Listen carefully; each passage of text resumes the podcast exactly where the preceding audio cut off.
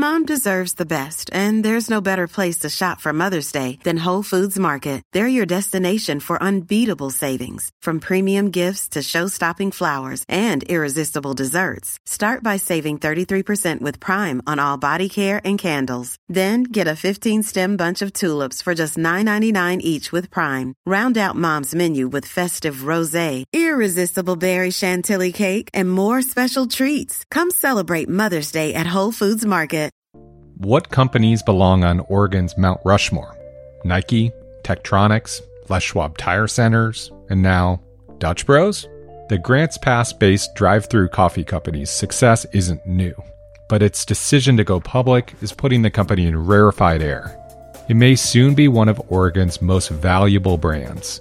I'm Andrew Theen, and this is Beat Check with You Oregonian. Before we start, a quick thank you to our sponsor, Pacific Source, for supporting the show. Up next, business reporter Mike Rogoway talks about Dutch Bros and its remarkable rise from Grants Pass novelty to a caffeinated juggernaut. We talked about the Dutch Mafia, its brand awareness, why even some notable coffee purists are all in on the company's future, and what its rise says about the state's business climate. Here's our conversation. Mike Rogoway, thanks for coming on the show. Good to see you, Andrew. So, Mike, we know so much about Nike's founding, you know, the waffle iron, Phil Knight, Bill Bowerman, all that jazz. But what do we know about another soon to be potentially billion dollar Oregon company with deep roots, Dutch Bros, and its origin story? Well, you know, it's it's funny. Uh, it's very much an Oregon company. It's very much on brand for the state. You know, it's a small town company out of Grants Pass. Uh, they started in 1992 just as a coffee cart. They grew steadily over several years. In the past few years, it soared. And then, you know, this summer it, it filed for an IPO. They filed confidentially, mm-hmm. uh, which means that they don't have to spill the beans yet on their financials or their ownership structure or their franchising arrangements and things like that. But they can start this long mechanical process to go public. Reports out of Wall Street suggest the company will be worth about $3 billion when they do go public. Hmm. So that'll make it one of the state's very biggest companies. Uh, this is chain of coffee carts. Spill the beans. I loved, uh, uh, no pun intended. Uh, that's a lot of beans. Three billion dollars. Yes. Uh, people who listen to this show know that I'm I'm from Southern Oregon, and I, the thing about Dutch Bros that I feel like maybe people who live and have only lived in Portland is I don't think they really understand the significance statewide of this company, not just regionally in West Coast, but this is, you know, I was talking to one of our editors, Carly Imus, about this, and I mean, you're you're hard pressed to find anything that spans the course of multiple decades that has a universal approval rating with with teenagers, and Dutch Bros is that, and it goes back decades. We're talking like to the late '90s. Um, its influence all around the state you know, in, in, the Portland area where we think, you know, coffee is a really refi- refined beverage and, and, you know, Stumptown or Coava, that's, that's kind of what people think about. But Dutch Bros has quietly really become part of Oregon's culture. Uh, and really, it's built a culture around it that isn't necessarily regionally based. They talk about the Dutch mafia. These are mm-hmm. folks who just love this. I won't say they love the coffee, they may, but it's really the whole experience. You know, it's the drive-through experience. It's the super cheery baristas or broistas, as they call them. uh, you know, it's the the wide menu. You have it the way you want it. Uh, a million different kinds of drinks. Uh, it's just got this real, almost cult following uh, around it. Uh, it's just a fun place to work, a fun place to go, a fun place to make part of your routine.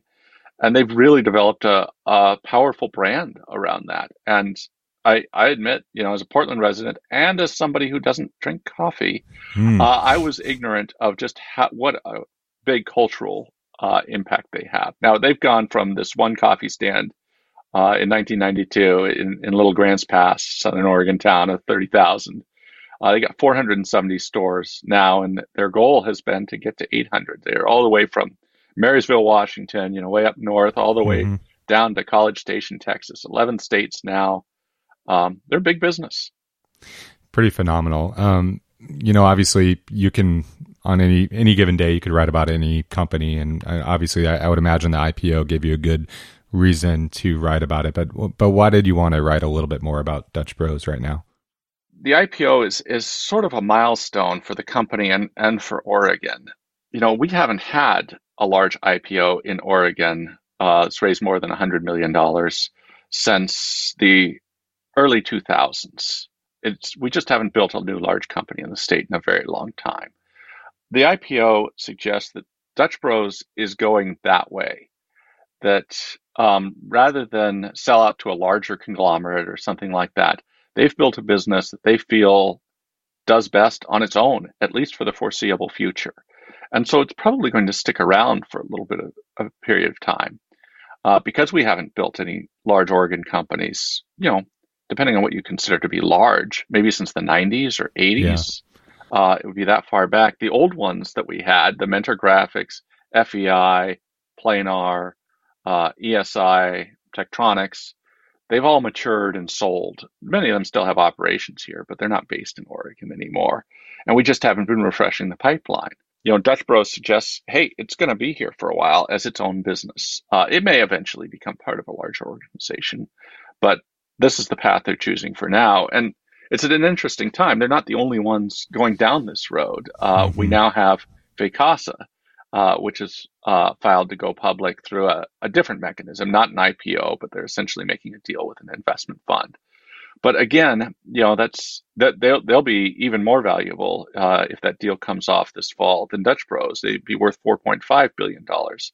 It suggests that Oregon is maybe again building some companies, just a few, that expect to be around for a while on their own two feet. And um, for for people who aren't aware, an IPO is just describe it in layman's terms, right? Yeah, uh, an IPO is an initial public offering. You go to Wall Street, you have a, a, a big spectacle. You go to the exchange, and you say, "Our stock is now available to the public. Anybody can buy it. It trades very easily on the major stock exchanges, Nasdaq or or the New York Stock Exchange." It raises a company's profile uh, among investors. The IPO is an expensive process. Mm-hmm. Uh, you don't go through it unless you really see a big opportunity there. This is a mechanism, though, that you know the Dutch mafia can, can literally show some Dutch love, right, by buying buying a, a stake in the company. If if the, if they choose to, yes, you'll be very able to get it very easily. You know, open a, a, a your own account or get it through your broker. Uh, and, you know, pick up some shares. What we haven't seen yet for Dutch Bros are their financials. They haven't disclosed that yet, and because they filed confidential confidentially. So we don't know yet um, how profitable they are, mm-hmm. uh, how much cash they have, how much they hope to raise through the IPO. They took investment three years ago from a private equity firm, and the goal then was to move. I think it was from 300 to 800 stores or shops in 5 mm-hmm. years. Right now they're at 470. So you know they've added 170 of the 500 that they hope to get to you typically raise some money during the IPO and probably a hundred million or more in Dutch Bros case. Perhaps that deal will help fund that continued expansion. You've written a lot about the pandemic, obviously, Mike, and its effect on our economy and businesses. Uh, why, you know, dumb question, but why was Dutch Bros so well positioned to succeed in a pandemic? Well, you know, if you're not familiar with the brand, you might think, oh, they're a coffee shop but uh, they're a drive-through. They do have some coffee shops, and you can go into many of their drive-throughs and place your order. But they're right. they're primarily known as a place you pull up to a kiosk. It's just a little bit of real estate on a busy road. You pull up, uh, and you order your coffee, and you know that's a, a really good setup in this period because you know for a long time last year you couldn't go into a shop, and even now many people are reluctant to go in, mask or mm-hmm. not. Well, here you pull up, you you know you're outside it's not just Dutch Bros. There are indications that even Starbucks, even before the pandemic, was moving more to the drive-through kind of chain. The economics of it are compelling. You don't have to pay for the expensive real estate of a store. Right. You're not paying for fixtures and bathrooms and things like that. It's it's just a little bit more lean, uh, a little bit more nimble business. And it doesn't mean it's Dutch Bros only model, but you know they're able to pack a lot into those kiosks in terms of their offerings, and and it's done really well for them. But uh, you know, they were well set up for the pandemic. It was going that way even before. Mike, you rattled off uh, companies that you've covered for you know nearly two decades out in the Silicon Forest in Washington County in terms of um, companies that have had IPOs uh, over in, in, recent decades in Oregon. But in, in, your story about Dutch Bros, you made a, a really smart link to another iconic um, service oriented, I guess you could say, uh, Oregon brand, and that's Les Schwab. What do Dutch Bros and Les Schwab have in common? Well, the obvious connection is the small town roots. You know, uh, Les Schwab started uh, his tire chain in tiny Prineville, you know, northeast of Bend, and it, it stayed there uh, until the, the 2009, the year after he died. That was its headquarters. Even now, its headquarters are in Bend, which are relatively small. So it's the small town roots. But what really got me started on on thinking about that comparison is the way they greet you at at both chains. Now it's not always this way at Schwab anymore, but it was for many years. When you pull into the parking lot, one of the tire jockeys comes out and greets you and say, "Hey, what do you need? How are your tires?" They immediately start looking, talking, "Hey, how can we help?" You know, you come in, they serve you coffee and popcorn. Uh, it's built to be this really friendly experience. Yeah and it's the same shtick with with Dutch Bros. You know, you pull up there in in your line for your coffee. Well, there's six cars in front of you. Well, they come out of the kiosk. You got a cheery barista, um, barista, uh, broista out there with her notepad, and and she's like, "Hey, how you doing? What do you what do you need? How you doing today?" Um, because people go every day, they often know you and they know your order, but they still greet you. Uh, and then you know when you pull up, when you get to the front of the line, your drink's ready for you right then, uh, and you can have it, you know, right like that. There, and so I, I think that that sort of proactive greeting and proactive small town friendliness uh, is pretty similar. There's there's one other element though that I that struck me as very similar. At Schwab, for many years, they only and still even today largely they only promote from within. Mm-hmm. If you want to run a, one of their stores, uh, if you want to want to get one of their high paying jobs, you got to start at the ground floor. You got to start out changing tires, fixing brakes that kind of thing. Uh, and then you get promoted up to be an assistant manager. And if you succeed there, they'll give you another store uh, to run, and maybe they'll send you to Montana or or Colorado or Utah or something like that where they're growing. So you got to move, but you know it's a, a big professional opportunity for people who've moved up through the company, and that was part of Les Schwab's philosophy. Well, it's similar at Dutch Bros. If you want to own Les Schwab mostly doesn't franchise. They have a few, uh, mm-hmm. but mostly they don't franchise. Dutch Bros does franchise, and if you want to own one of their franchises, they only sell those to employees. So you got to work your way up through the company like that. And when they open a new store, they take a new a newsstand. They take high performers from existing stores and send them there and say, "Hey, help that crew get up to speed." And it's just a way of you know making sure that the culture stays intact, that the brand is is the same the the way they want it everywhere they open. Yeah. And that's how that's how they're able to, you know, go all the way as far afield as Texas. Uh, is, you know, leapfrog and and and have people who are in the culture exporting it to new markets. Yeah, I guess do they say howdy down in College Station? I, I don't know. Uh, what are you up to today? Um, well, it's it's a pretty remarkable rise, and obviously now they have you know more than 10,000 employees across all these states. I mean, what do we know about you know, obviously um, I I can speak to from my personal experience like being a patron for a long time in Jackson County, like it's a lot of high school students or college students. It's a lot of young, you know, energetic, friendly faces.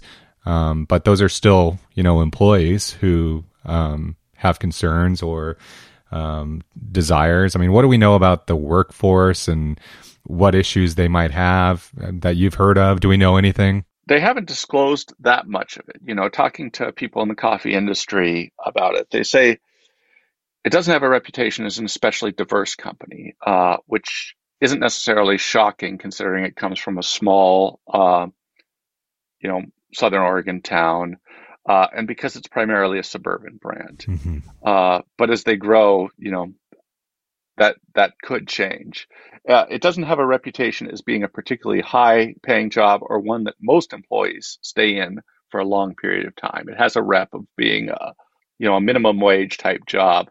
But if your choice is, you know, flipping burgers at McDonald's or working in this environment where it's supposed to be really friendly and really inviting and it's you know sort of a party every day uh, really upbeat. Well at least for a certain type of employee. Uh, that is perhaps especially appealing. Uh, and maybe a, a, more fun place to work for a first job. And for some small percentage of those people it turns into more than a first job. It, it, it does become something something enduring.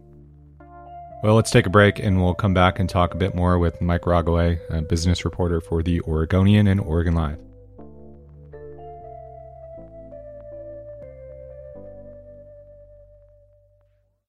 So, Mike, uh, Oregon and the Pacific Northwest are, you know, we're known for our coffee, but what makes Dutch Bros unique in this world? And what do, you know, experts you talk to who are, you know, maybe the more highbrow baristas, uh, what do they think of this brand? you know, as you say, Oregon is known for its coffee. Pacific Northwest is, you know, we got Stumptown, Coava, that kind of thing. It's, you know, high end, rarefied coffee. This is good stuff. And, you know, people all over the country really appreciate it. Uh, Dutch Bros hasn't played to that market. That's not to say their coffee is bad. People who like it really like it. And I'm not in a position to say one way or another. As I say, I'm not a coffee drinker. But it's more about the experience. They're deliberately trying not to be snobby. They want to be a fun, accessible brand. They want to give it to you on your terms. So yeah, you can get your Americano, you can get your drip coffee there. But their menu is stuffed with things like cold brews. They've got a Dutch freeze kind of frosty drinks, smoothies, yeah. energy drinks. You know, it's stuff young people love. It's it's lots of calories, lots of caffeine, lots of energy, lots of frothy flavor. But that's that's part of the fun. But I, I wouldn't say it's exclusively a young person's brand uh, by any means. No. Uh, it's it's all sort of part of the the culture and the keep coming back. You know, yeah, maybe maybe some of those drinks are not going to appeal uh, to your retiree, but everybody likes a, a, a, friendly face. Almost everybody likes a friendly face when you're ordering your drink, and so I think they have spanned generations. So, Mike, well, let's stay in the coffee lane, I guess. Who who is Joth Ricci and what's his relationship to Dutch Bros? Well, Joth's their CEO. He's not their founder. Uh, they were founded by two brothers in Grants Pass, one of whom died of ALS uh, 12 years ago, and the other one ran the company uh, up until fairly recently. And then they hired Joth, who comes from the other end of the coffee spectrum. He he ran Stumptown for many years, and on the on the face of it, uh, you're like, that's kind of a strange fit you take somebody from it, from uh, one of the really fancy coffee brands and say, now you're going to run this deliberately mass market brand, this self-consciously mass market brand. Mm-hmm. Is that a good fit? It's sort of like going from, I don't know, uh, you know, one of Portland's, you know, nice restaurants, uh, you know, whoever's running that. no, no disparaging finds, here. right. Right. but suddenly running Sonic or something like that or Burgerville. Uh, it's like, oh, really? Uh, that's, that's kind of a weird fit, but, but here's the ways in, in, in which it, it, it might make some sense. You know, Stumptown also took private equity. They also were working to make their brand, their coffee brand national. And you know, folks I talked to said that's that's kind of Joth's bit. He gets coffee, he gets a company culture, he gets what makes a brand strong, uh, and he has the experience and expertise to take a company that has a really strong idea and sort of make it something more, help scale that up. And as I say, we'll we'll learn a lot more about this when we when we see the details of their IPO filing sometime, yeah. probably this late this summer or this fall. But at that point, we'll get a good idea of where his vision fits and where where the company wants to go. But it it seems like it's a little less strange of a fit than it might might look at first glance. Well, he's got the the beans in common, right? I mean, that's uh, right. at the the root of it. What does Dutch Bros success say about Oregon's economy or you know our ability to to build brands or if anything or is it just you know one company's story that just so happens to come from you know Grants Pass and Josephine County. I, I think it does say something larger, Andrew. I, I, I was talking about this with Luke Kanies, who is the founder and former CEO of Puppet. That's Portland's biggest software company. Puppet's been very successful, but not extraordinarily successful. They kind of hit a ceiling. They've been trying to go public for years and haven't gotten there. And there have been a number of other companies that kind of had that in mind, like Tripwire and Jama Software tech companies that had mm-hmm. IPO dreams but but didn't make it. Uh, Puppet may yet get there, but they haven't yet. And what, what Luke said is that Oregon's been trying to do things, you know, it didn't really have a track record in, like business software. And it's not that you can't succeed in that here. Puppet has to a degree. Um, but it's not really our specialty. We, we don't really have an ecosystem around business software. But we are good at coffee. Everyone says so. And while most of the state lives in Portland, you know, most of our land is rural or small town. So we can draw on that. And Dutch Bros has has kind of cashed in on that. And you know, Vacasa might be some of the the same story. We have this this company, this vacation rental management company. And no, we don't have a lot of expertise in that business, but when it comes to marketing, uh, that is something that Oregon has some history in. And so we have another business that's that's having some success. And Oregon hasn't produced a, a big new company in decades. You know, depending on how long it is, you look, it's a long ways back. Mm-hmm. And that just reflects some structural issues in the state around executive talent, higher ed, lack of local funding. We don't have a lot of big investment funds here, but we do have small towns and coffee, and we do have Dutch Bros. Yeah, I guess, you know, again, going back to my own experience, I mean, you look at a map and you look at Dutch Bros in Oregon, and I mean, they are just, they, I think they've actually contracted in Medford. I think they had more uh, than they, you know, previously than they do now. But I mean, you look at a map, it's every major arterial, you know, blanketing the Rogue Valley. Um, you know, the same way in Highway 97 if you go into the, the Bend Redmond area. You know, I guess when you kind of expand that nationally, uh, it's a bet on you know maybe you might see that windmill on on big urban highways um, all around the country. Well, I think I think that's probably true, uh, but it may depend a little bit on what you de- define as urban. Uh, I, I, think Andrew, what you're describing, their sweet spot may be this sort of mid-sized town. You know, not not a really small town, but something in the Medford scale. Yeah. Uh, where you have where it's you know people are really driving around a lot. You know, to get pretty much anywhere you want to go. It can be sort of small urban or suburban. That's kind of it seems to be their sweet spot. And you know, I mentioned uh, as far north as they go and as far south as they go. Well, that's Marysville, Washington for sure. You know, not tiny but small suburban exurban town. That's College Station. It's a college town.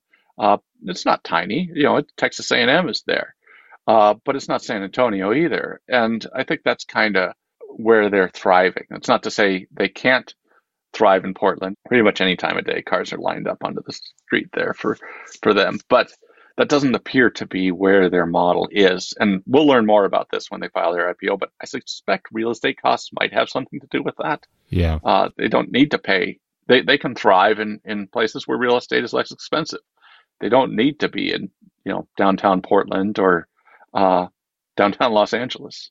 Yeah, I think I misspoke there with the urban, so thank you for clarifying. But I guess take a dark turn here, but with climate change and with people driving everywhere, um, you know, there's always going to be a need for um, someplace to drive. And uh, yeah. hey, with war warmer weather, uh, maybe you want a Dutch freeze in Bellingham, you know, in, uh, in uh, they're not that far north yet, but it's a college town, and you know that's not someplace that um, you know. Oh, I'm you know, sure. I'm I could sure see it's it circled. there. I'm sure it's circled on there.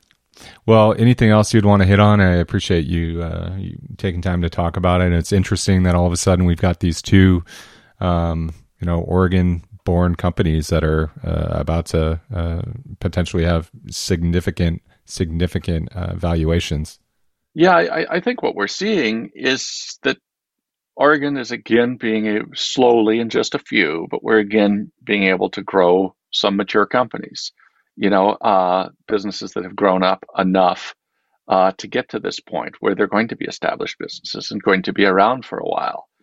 And you know, I, the state went through not necessarily a difficult economic time. You could say that the past 20 years, with the notable exception of the Great Recession, have been among Oregon's strongest economically. Certainly the last decade has been, but we didn't produce our own big new companies during that time. It was mostly outposts. Mm-hmm. But now some of that economic success is beginning to spill over and other businesses are, are taking root.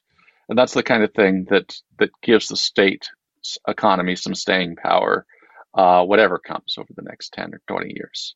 Well, interesting stuff, and I think it's only fitting that I send you off with a, a Dutch Bros salute. Have a good day, bro. Thank you, Andrew. It's good to see you. Thanks for listening to Beat Check with the Oregonian. I shared a link to Mike's story about Dutch Bros in the episode notes. If you like this show, give us a five star rating and review in Apple Podcasts or tell a friend. It really helps people find the program. If you value our journalism, the best way to show it is with a subscription to Oregon Live. You can do that at OregonLive.com slash pod support. Until next time,